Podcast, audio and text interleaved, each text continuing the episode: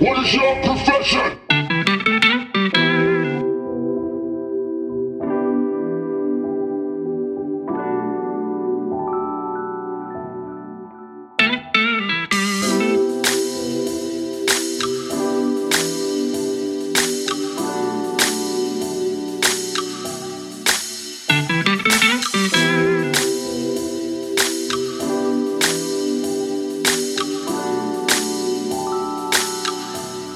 Furious Labs.